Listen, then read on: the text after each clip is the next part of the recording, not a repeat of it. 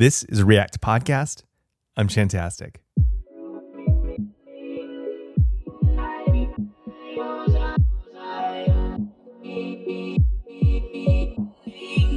Today, I get to sit with Matt Perry and talk about his animation library, PopMotion, a library that provides a declarative animation API for the web.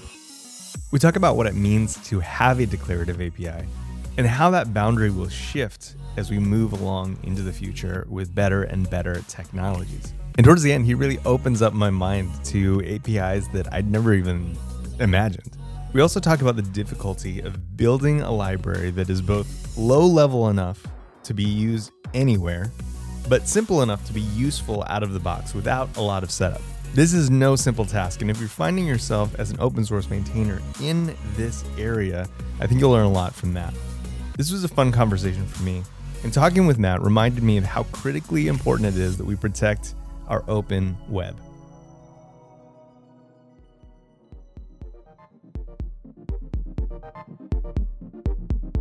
This episode of React Podcast is brought to you by React Training. They provide in person, hands on training for development teams, taught by community leaders and experts. For more information or to find a workshop by you, visit reacttraining.com.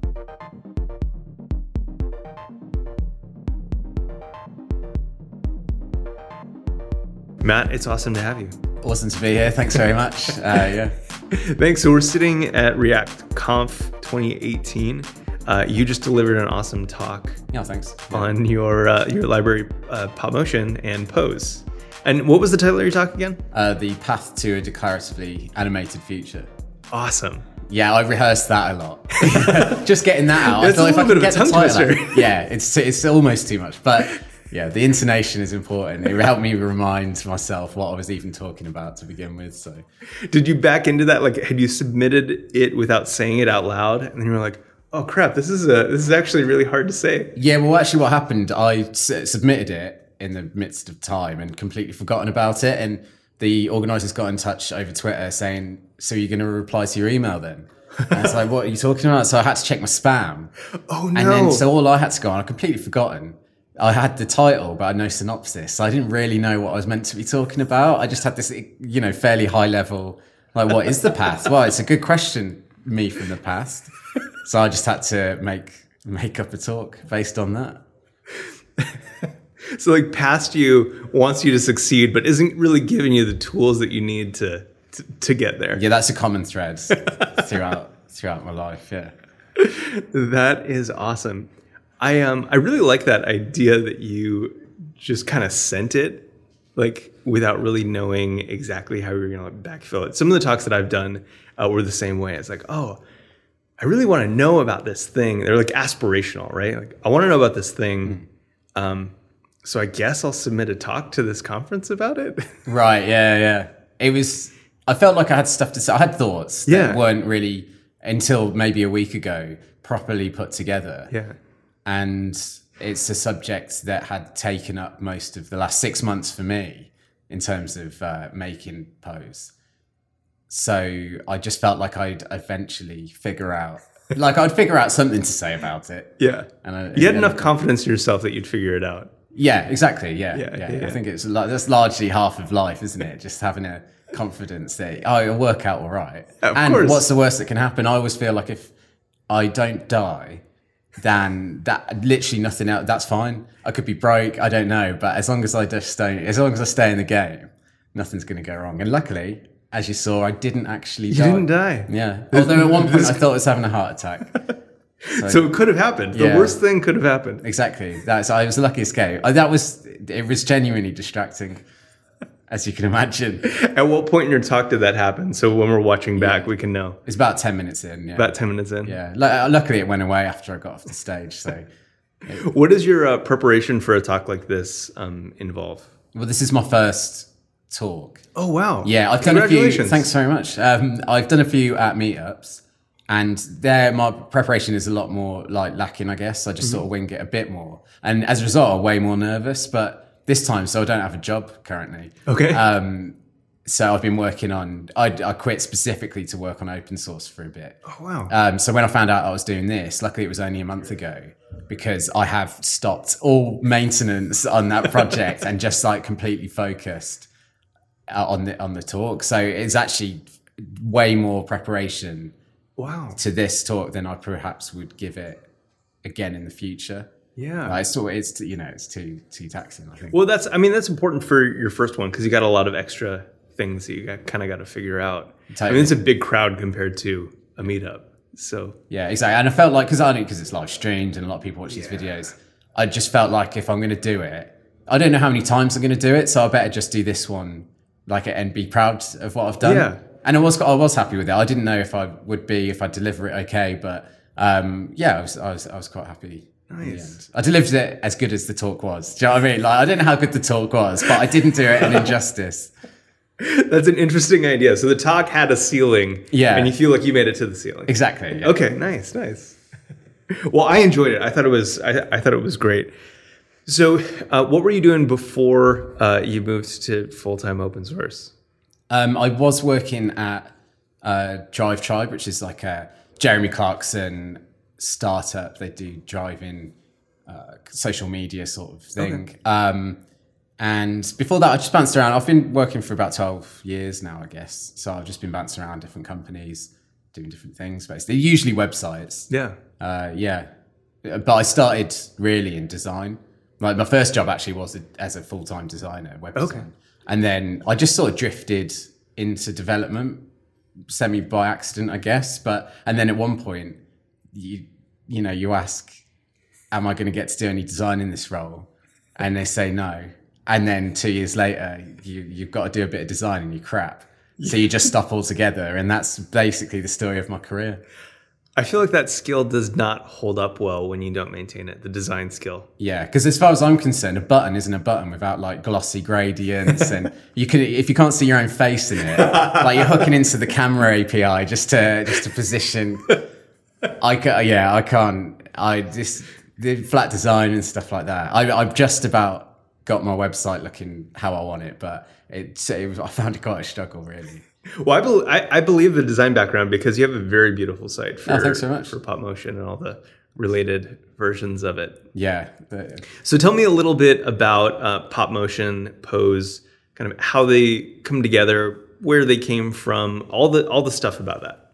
So I wanted to write a book originally about delightful animations Okay. and user interactions. And I had all these demos that weren't necessarily practical for use in real websites, but Okay. I kind of just wanted to try out some stuff. Yeah. The code that I was writing was like quite repetitive and I felt like I could abstract some of it into, you know, different functions. And then over time that just became like a little library and I thought I might as well open source it because it was quite small as well. Which I, that was really what I liked about it to begin with. It was like a small library. So I thought, oh, I'll just publish this. And then quite quickly it became, because the core concept of it was that I wanted to constantly track the velocity of every animation or user input Okay. and feed that into subsequent animations. So if you were dragging something and you threw it, you could feed that velocity into spring physics or decay or whatever it is, uh, uh, you know, some other physics. And that would, in my opinion, create this sort of feedback where the user feels very connected to the interface. Okay. so that was the original aim of pop motion it still is. That's the that's the reason it exists over anything else. Like that's its unique thing i believe. But uh it does involve like a certain amount of wiring. It's very unopinionated. Like it doesn't care if you use the dom or canvas or anything like that. So it does require some level of wiring things up. And i think uh, historically where something like GreenSock or anime have been quite um, friendly to use pop motion's probably been considered a little more uh, low level or tough to understand how the various parts uh, communicate with each other and that's how that's how I ended up on Pose. Basically, I tried to bring pop motion into React.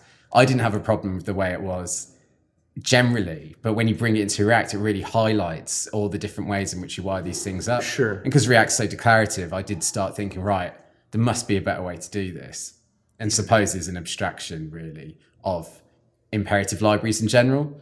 it handles passing the velocity between all the different animations itself. Like it, it becomes responsible for starting and stopping animations itself. And Interesting. It, it's such an abstraction that on the web, it's it's built with Pop Motion, but on uh, React Native, it's built with React Animated. So okay. yeah, so it's like an abstraction. It's so abstracted that on the whole, that you, you wouldn't know which one you're using. I noticed also in the documentation it's React, React Native, and Vue. Yeah, that's quite recent. So I had to learn a bit of Vue to figure out how I'm gonna, because I, I just knew that there was a way of bringing it into Vue because it's so similar. It's a, it's a decla- Pose is designed for a declarative Vue library. Vue is in IEU, um, so I felt like it would work with Vue VUE, and uh, yeah, it did. It works fine. Um, I like it but then I don't have to use Vue in my day-to-day job. So whether any actual Vue developers like it, I don't know. But um, it was pretty easy to to figure it out and stuff. Interesting. So, if I understand correctly, you have Pop Motion. That's the low-level uh, library that manages the imperative APIs. Yeah. Sorry. Um, and then you have Pose, which you've used to kind of abstract that for the web, but then also it uses animated on React Native, Yeah. and Vue uh, also uses Pop Motion under the hood. There are many facets of Pose in terms of um, how it's integrated. So at its very core, there is a library called Pose Core, um, and it handles the resolving of poses, and it, it's got like a dot set method that um, man I, do you know what? And the thing is it's actually difficult to explain to people who want to contribute to the code base Yeah. as well. It's actually because so it doesn't care about the renderer and it doesn't care about the animation library. Okay. and it doesn't care about what view library is controlling it. So there's all sorts of different abstractions there. You've got one that's controlling the animation library that's like the brain. And then you've got to hook those numbers into the renderer which in uh, the web-based ones is the DOM currently, but it could easily be 3JS or Canvas or whatever it is at some point. But that's an opinion that I've taken. Whereas Pop Motion Yeah. doesn't give it doesn't care. So then you've also got the abstraction of React Native, React Vue, and all these do is control the various level. Oh man, I don't know if this is even a. Is this No. a path that we can go down? Like, I can't even. no, it's interesting. So, so the reason I ask is because it is it's really hard to communicate the goals of a project when you're implementing the low level library as well as the consumers of that low level library. Yeah, yeah. I, I don't mean to put you into into a corner where it feels like kind of like uncomfortable. I was already or- in or- it. Don't worry. I've lived in the corner since I created this thing.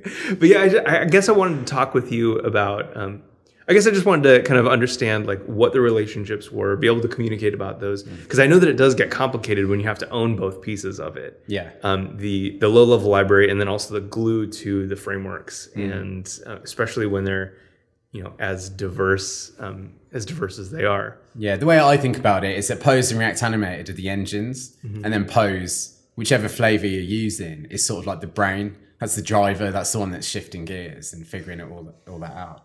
Um, but Pose is also, in a sense, it's like a. I wouldn't call it a language the way CSS is, but it's a like maybe a spec. Okay. So there's an idea half baked that I've got this like almost spec level, spec driven development where there's a document somewhere that defines timeline animations. They don't currently exist in any version of Pose, but the idea is to figure out how to describe them as the declarative objects Okay. and then figure out okay how am i actually going to do that? And i think doing it that way round is what keeps it sort of simple.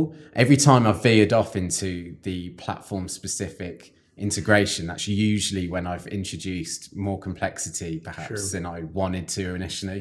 Do you have any recommendations from those experiences for people who are looking to create a library, whether animation or um, otherwise, that targets those three platforms that Pose targets? what has helped so i wrote Pose for Vue in about a day or two and i nice. used the first time i'd ever used Vue was about two days before that Crazy. and I only did that to to make the implementation.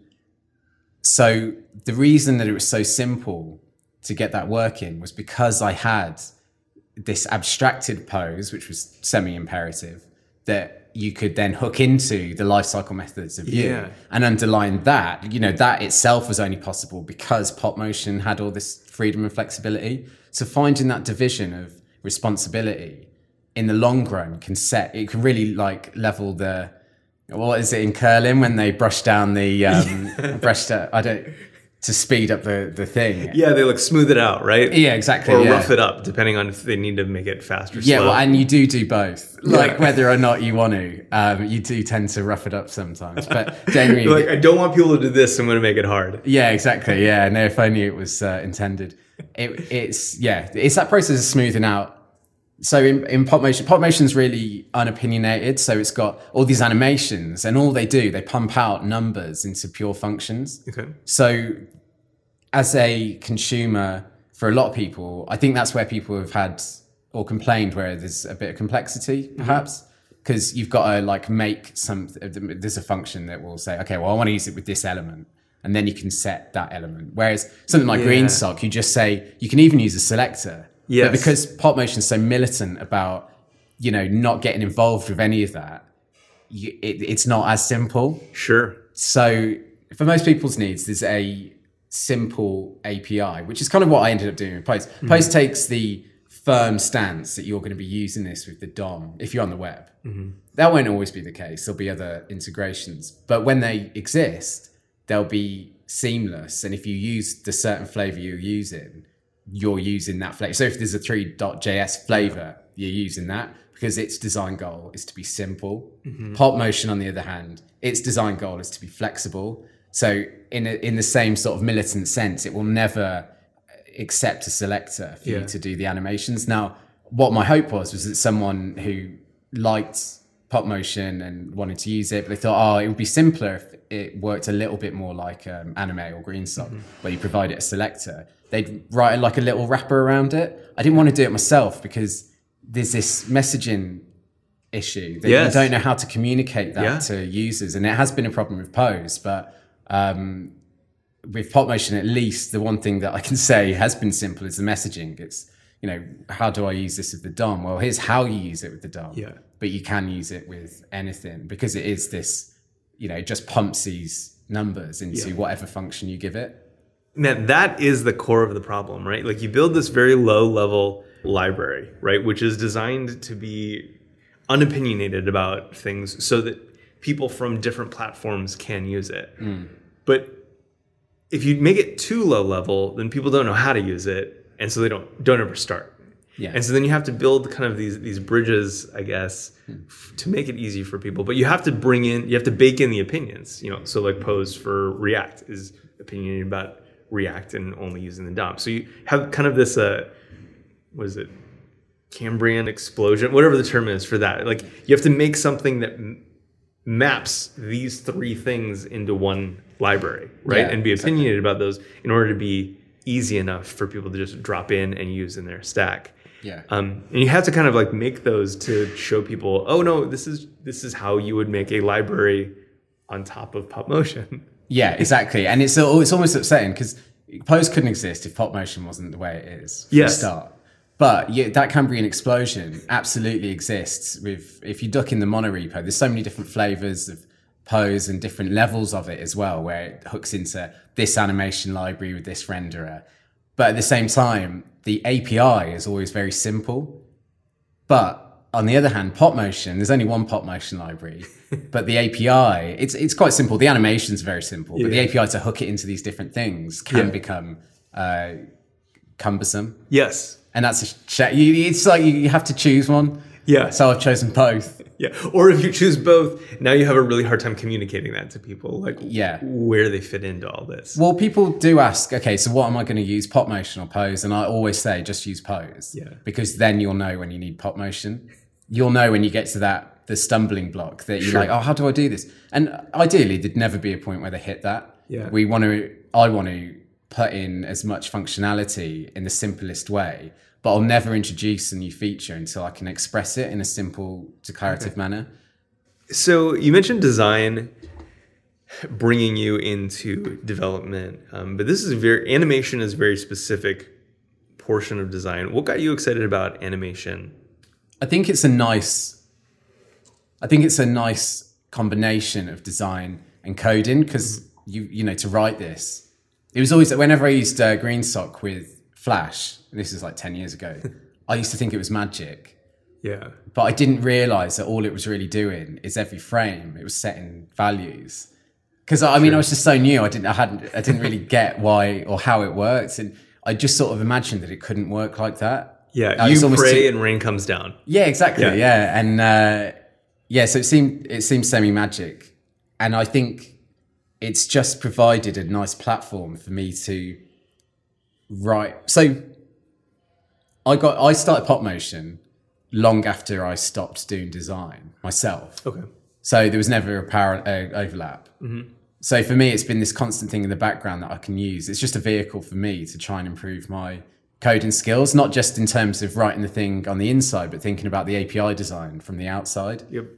Because it's so easy to um, write something and not think about how anyone else is going to have to use it. So actually, what you find in Pose is that I've written it with me in mind on the inside, and then on the outside, I've, I've tried so hard to make this accessible API for everyone else that actually on the inside, I don't always have that same thought because I'm Sure. generally the core contributor. We've definitely had more come in like since it's gotten more popular, but on the whole, um, I've, I've at least in my own head only written it with me.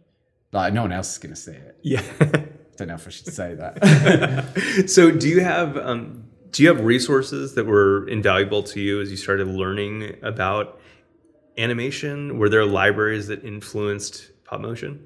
Not really, no, because I knew the type of animations that I wanted to write. So, for instance, like the timeline didn't exist for a while, and it's still quite. If you compare it to GreenSock's timeline, PopMotion's timeline, because it's that strict adherence to the idea that every function or every um, animation pumps out these values.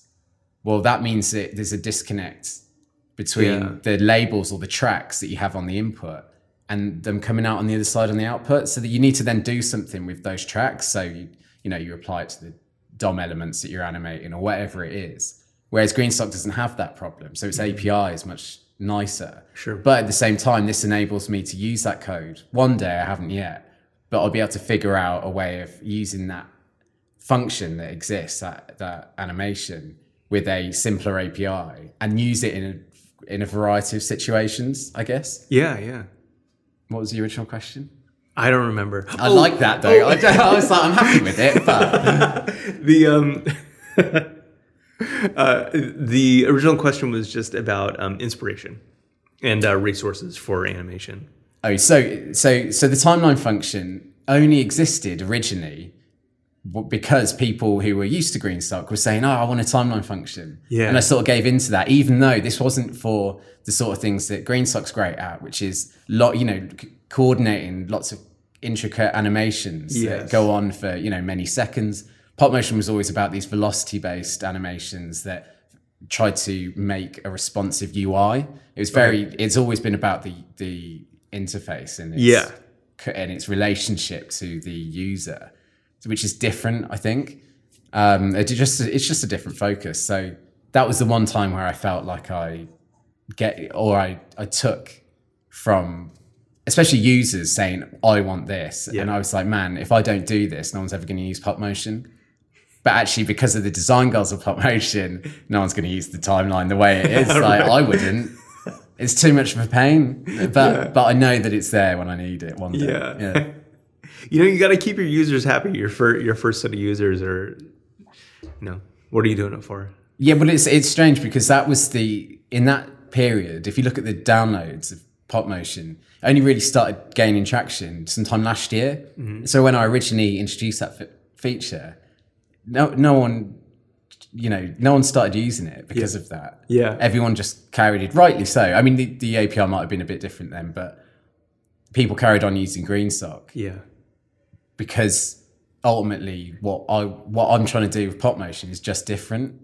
So a timeline isn't going to sway anyone he doesn't want to do those things to using it. So it was all a bust anyway. But it was only when I figured out this new API, the one that sort of pumps out numbers to these pure functions, that anyone started using it at all. So even though it is, it's almost in some ways less nice to use. It is, it's nicer in others, but it's almost like the less opinions I've taken. It, it people like prefer it or a certain subset Sure. of users prefer it. So the more you lean into your design goals, I think you tend to pick up people like the, the people who see value in it. Yeah. It doesn't matter what the numbers are, but it's it's do they love do they love using it? Not does everyone love using it? Yeah. I don't know. Whereas yeah, Pose on the other hand is actually it is meant to be more. Does everyone love using it? And that's not like I don't I don't mean that in like a because it's design goals to be simple. Yeah. So if everyone doesn't love using it, then I fucked up. Mm-hmm. Yeah. They have different goals. Yeah. Exactly. and different users and Yeah. use cases and whatnot. But it is nice that you provide a mechanism for people to go. You have something that people can be met by when they have deeper needs Yeah. that Pose doesn't satisfy for them. Yeah, and the cool thing about it is that now that Pose exists, I don't feel any pressure to make pop motion more accessible. Mm-hmm. It will always have like a. I'll try and keep it a clean API, but I don't need to add any DOM integration, for instance. Yeah. So that just from having Pose exist has totally relieved the pressure there, and in fact, it's made me realize that I can lean in a bit more. Maybe mm. there's a what you know is the more advanced stuff that we could do in pop motion that then I can later think about. So I can concentrate on the like even more advanced stuff in that, Yeah. and concentrate on the simple API. Like maybe I bring those features to Pose at a later date. Yeah. So the, there's this realm in my head of things that are considered advanced use cases that actually, for instance, animation blending. It's actually uh, we, we've had some code knocking around the the code base for a while where you can blend tweens Oh wow. with a third um, Bezier. Uh, so this there's been this piece of code knocking around the code base for a while, but I've never found the nice API. But what it does is blend two different tweens, um, not at the same time. So you've got the same way that you pass velocity between spring animations. This would be able to blend two different tweens in like a in a nice in a nicer way. So it maintains the characteristics of both before transferring completely to the second tween. Would so I'm trying to think about a practical use case for that. Would that be like if you interrupted an animation? Or- Exactly. Uh, no, completely only that situation. okay, cool. Yeah. So if you had something opening and then you quickly closed it, it might be that it can carry on traveling in the direction it was going rather than abruptly stopping the animation. reversing. Exactly. Yeah, Yeah, yeah.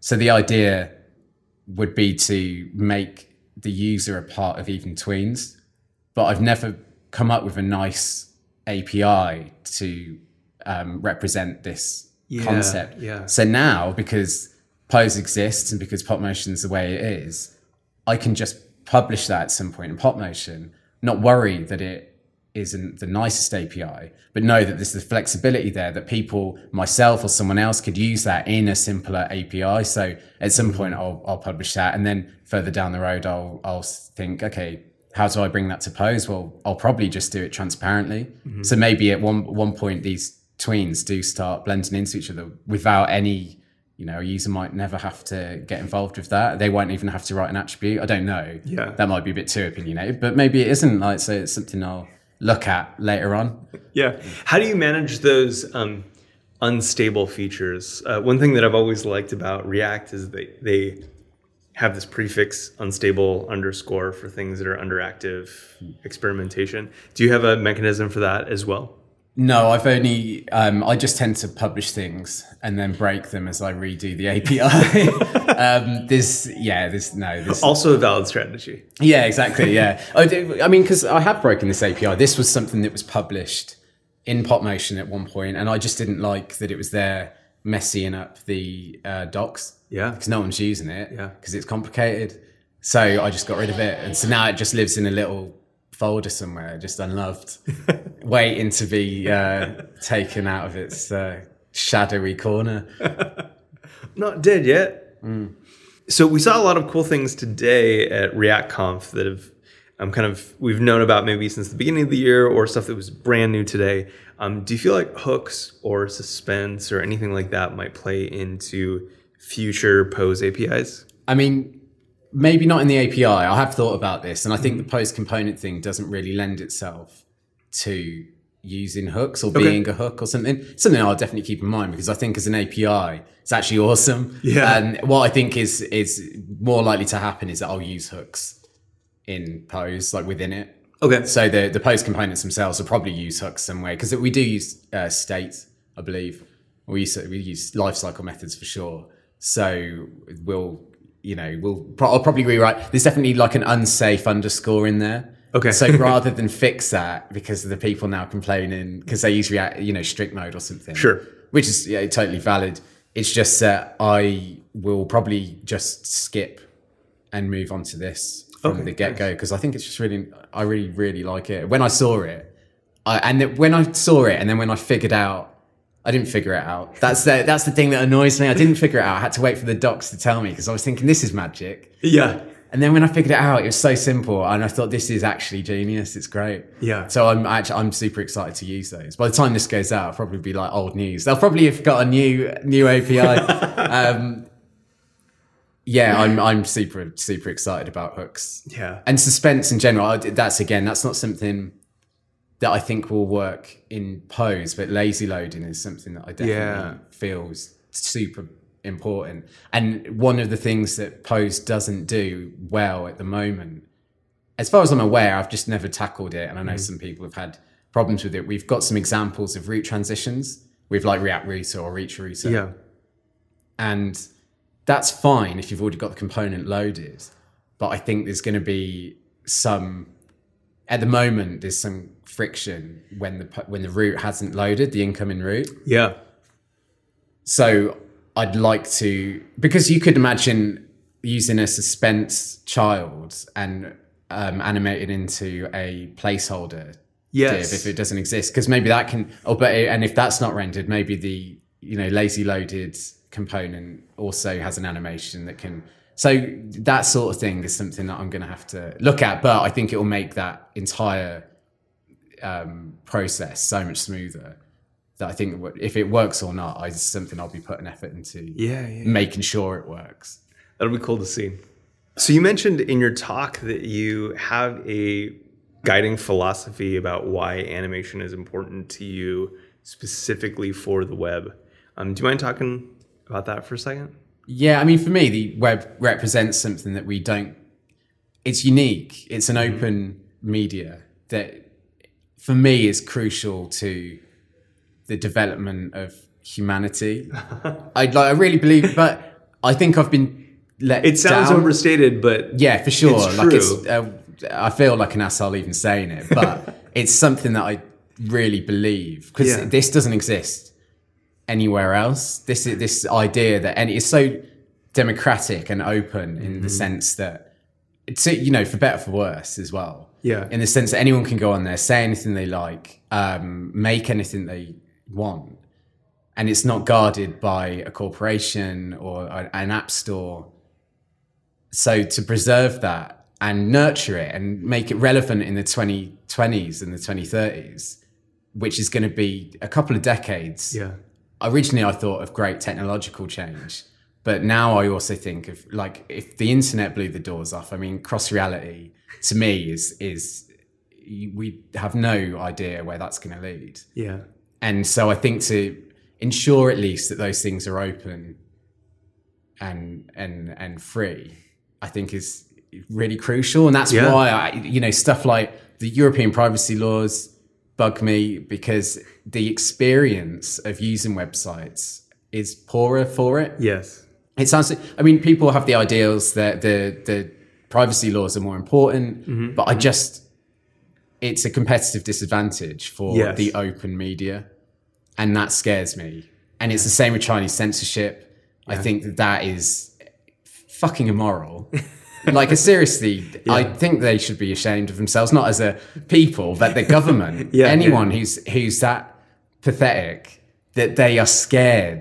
to- They're so scared of their own position that they have to censor Winnie the Pooh memes Oh, of them. Like, Yeah. god damn. Like, how, what, come on, man. Like, take a lick. Do you know what I mean? Like, there are a lot. Can you imagine Trump? Or, I mean, I can imagine him wanting to, but I mean, he gets shit, and rightly, in my opinion. But Theresa May, like, she can't dance on stage without getting it ripped out of her for weeks Yeah. the British media and British people are vicious against these people. I don't want to live in a society where we can't be.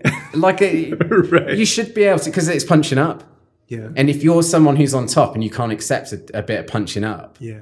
Then fucking get off. Like, do you know what I mean? You don't deserve that that status, basically. Uh, to, and I find that terrifying. I just think the whole ideals of the internet that I kind of, the thing I aspire it to be, are like slowly being eroded by Yeah. that and misuse, like we've seen recently. Like, it's affecting society, but I don't know if it's always for the better Yeah. and I, that te- that terrifies me because I, as a little bit of an optimist and an idealist, I don't want to see it go down a dark route, and I feel like we have actually started walking down one. Yeah, it's been under attack. I mean, especially here, you know, we had the net neutrality stuff kind of get reversed, and it's like it's scary times right now. I think that's a good one as well. Yeah, net, net neutrality is so important. It's an open media. That's the point. you Yeah. know. So I don't know what the future for the web is, but I'd rather, even if it continues to get shit, I don't want it to be irrelevant. That's Yeah. the one thing. So if it, you know that way we've lost anyway. No, no matter what the character is of the internet, the way we'll lose is if it becomes outmoded or outfashioned because people don't care. Like the sad thing is people don't care about privacy or their data really. They just want something that's nice and works well. Yeah. Which is fair. Mm-hmm. But I do think that it's a it's a weak spot because we can't rely on these things as like features. We can't say that our openness is a feature because do people care? Like not always. Yeah. So yeah, so even though it's just one facet of this, like performance is another big one. Oh, there's plenty of big ones, but animation to me is a very visual way that the web might just start to look outdated. The same way you watch a TV show that was um, from the from the 90s or the early 2000s, it looks crap already. Yeah. Like we're that we're that TV show. we're the four three of of digital media. Yeah, I totally pick up what you're saying. Yep. But at the same time, like I don't know, something I feel I worry that it's unearthing like a true face of us as a race. Mm. Like you're starting to see some real nasty sides that I think people say, well, that it was always there, it was just hidden. Yeah. It's like, but I don't know if it's better that it's out because it's hurting a lot of people's feelings. And it's not that that's the be all and end all, but it does lead to a wide acceptance. For instance, a trans, the- you know, they're talking about stripping the trans identity in Yes. America. Yeah. What the fuck is that? And they wouldn't have felt comfortable doing that without this general acceptance. Do you, do you know what I mean? The Yeah. normalize, the continued normalization of this kind of opinion Yes. and the internet has definitely facilitated that. Yeah. And that, well, the, I say I keep saying the internet. I'm using it interchangeably, really, for the web. Sure. Um, it's not email's fault. It might be. I don't know. I've, I've not read. No one's blameless. Yeah, exactly. Everyone's involved. So yeah. So although I, you know, I I I do think it's important that it lives because I don't see a better alternative. Like, what is the alternative? A are we going to depend on a company to enforce our morals for us or a government? Because you know we've seen how that, you know, the Chinese censorship machine is is very. It's not about preserving people's rights. It's the opposite. Yeah. Yeah. And um, you know, we've got various stuff. We've got a bit of censorship ourselves for copyright holders in the UK. Is that a good bad thing? I don't know. Like obviously copyright holders, you know, piracy is probably bad overall. But at the same time, that the the ability for a government to enforce that, I I you know I struggle. Like I, I struggle. Yeah, it feels like I, I I think we've talked about this on the show before, but everyone wants to close the door behind them. And that doesn't feel right. And when we empower people to do that, right, they, they rise up to power and now they shut down the parts of the internet that have caricatures of them as Winnie the Pooh, right? Like this isn't this isn't appropriate. Yeah. And um, we all have a tendency to want to close the door as soon as uh, as soon as we've kind of passed that threshold. Um, but like the beauty of you know democracy and and all these things like everyone has like an equal vote and like everyone's on equal footing and that's beautiful the beauty beauty of the web is that you can put a website up and be on like an equal playing field as anyone else and we've seen you know amazing startup stories that go from nothing into these you know amazing corporations and then them being taken down by that same story again and Yeah. it's it's a it's a powerful thing and it drives innovation Yeah. But then likewise, as you say, they're shutting the door like Netflix weren't perhaps as involved in the net neutrality debate this time as they were when it prevented their rising star. yeah So you do get that pulling up the bridge or the, the ladder, sorry. yeah yeah, yeah. And you see it a lot. And I think again, that's is that just a really unfortunate side of humanity? I don't know. Like it's always been there. Is that yeah. it's sticky Yeah, yeah. Um But bringing it back, this is uh, this is what excites you about animation for the web in particular is that you feel like this is allowing you to give people the tools to make a better experience and kind of preserve the web as a platform. Yeah, exactly. and I want to. At the moment, there's like this syntax that I feel like is is simple, but I want to keep going and just keep building layers of abstraction Mm-hmm. on this, so that at at some point you can just describe your interface in terms of maybe personality or whatever it is, Yeah. and it starts you know becoming or interacting with the user in those in those terms. And I feel like every layer is just another step towards that very to, you know, because if you think about the world in 20 years and the fidelity with which we'll be creating these virtual worlds, you aren't going to get character artists going in and creating every, or sorry, you're not going to get environment artists going in and handcrafting every texture. You're going to need some level of inference. Yeah. Like there's going to be, you know, some, I don't know if it's an algorithm or what it is, but you say, I want wood, so to speak. And that is a very generous AR there, AI there. You say you want like a wood texture and it will give you one like this completely unique Yeah. and uh, maybe persist. I don't know. But I feel like that needs to come through in our UIs as well. We need to just be able to say you know, or declare in a declarative manner. Declarative Um, because it, if you've got a, if you've got like an, an API like that, then the stuff I'm doing or talking about with uh, pose as a as a syntax as an Mm-hmm. object, that doesn't start to look that imperative any. Uh, sorry, that that doesn't start to look that declarative anymore. Yeah. When you can just go and say, "Give me a playful interface," make this modal come in playfully, then actually when you're typing out the individual properties that make a playful interface that gets shifted on the spectrum further towards imperativeness. Mm-hmm. Because you're getting in you're getting stuck into the weeds there.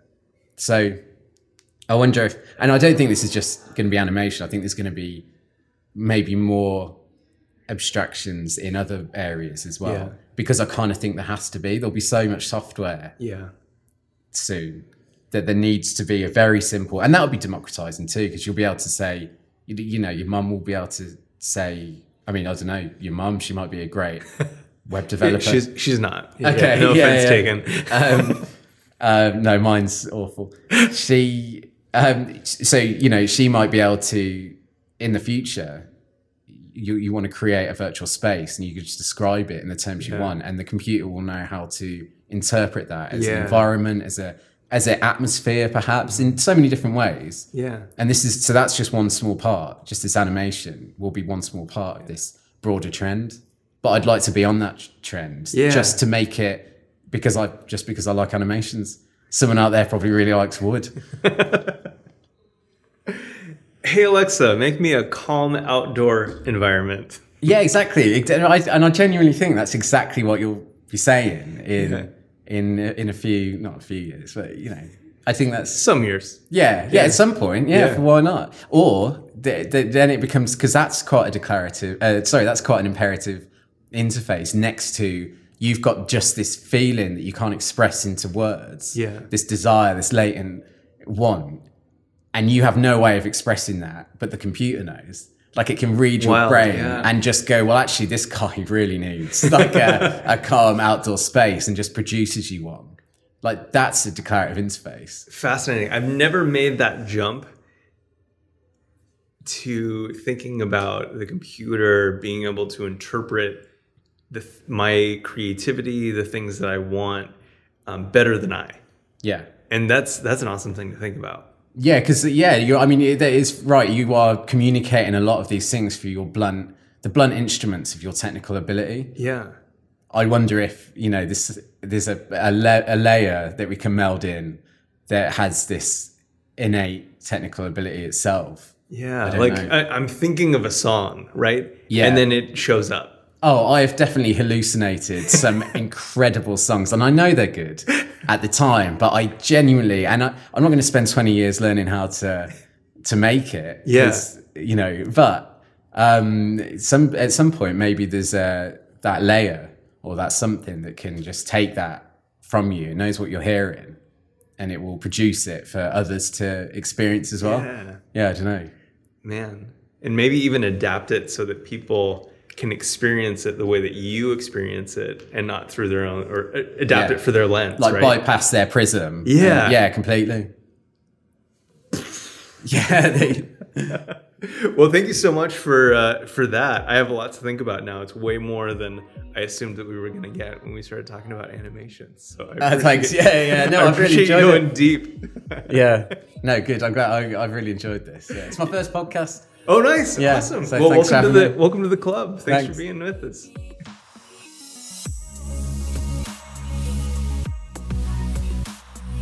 That's all for this episode of React Podcast. For links and show notes, visit reactpodcast.com slash 35.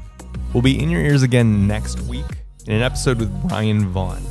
We talk profiling and the new React DevTools.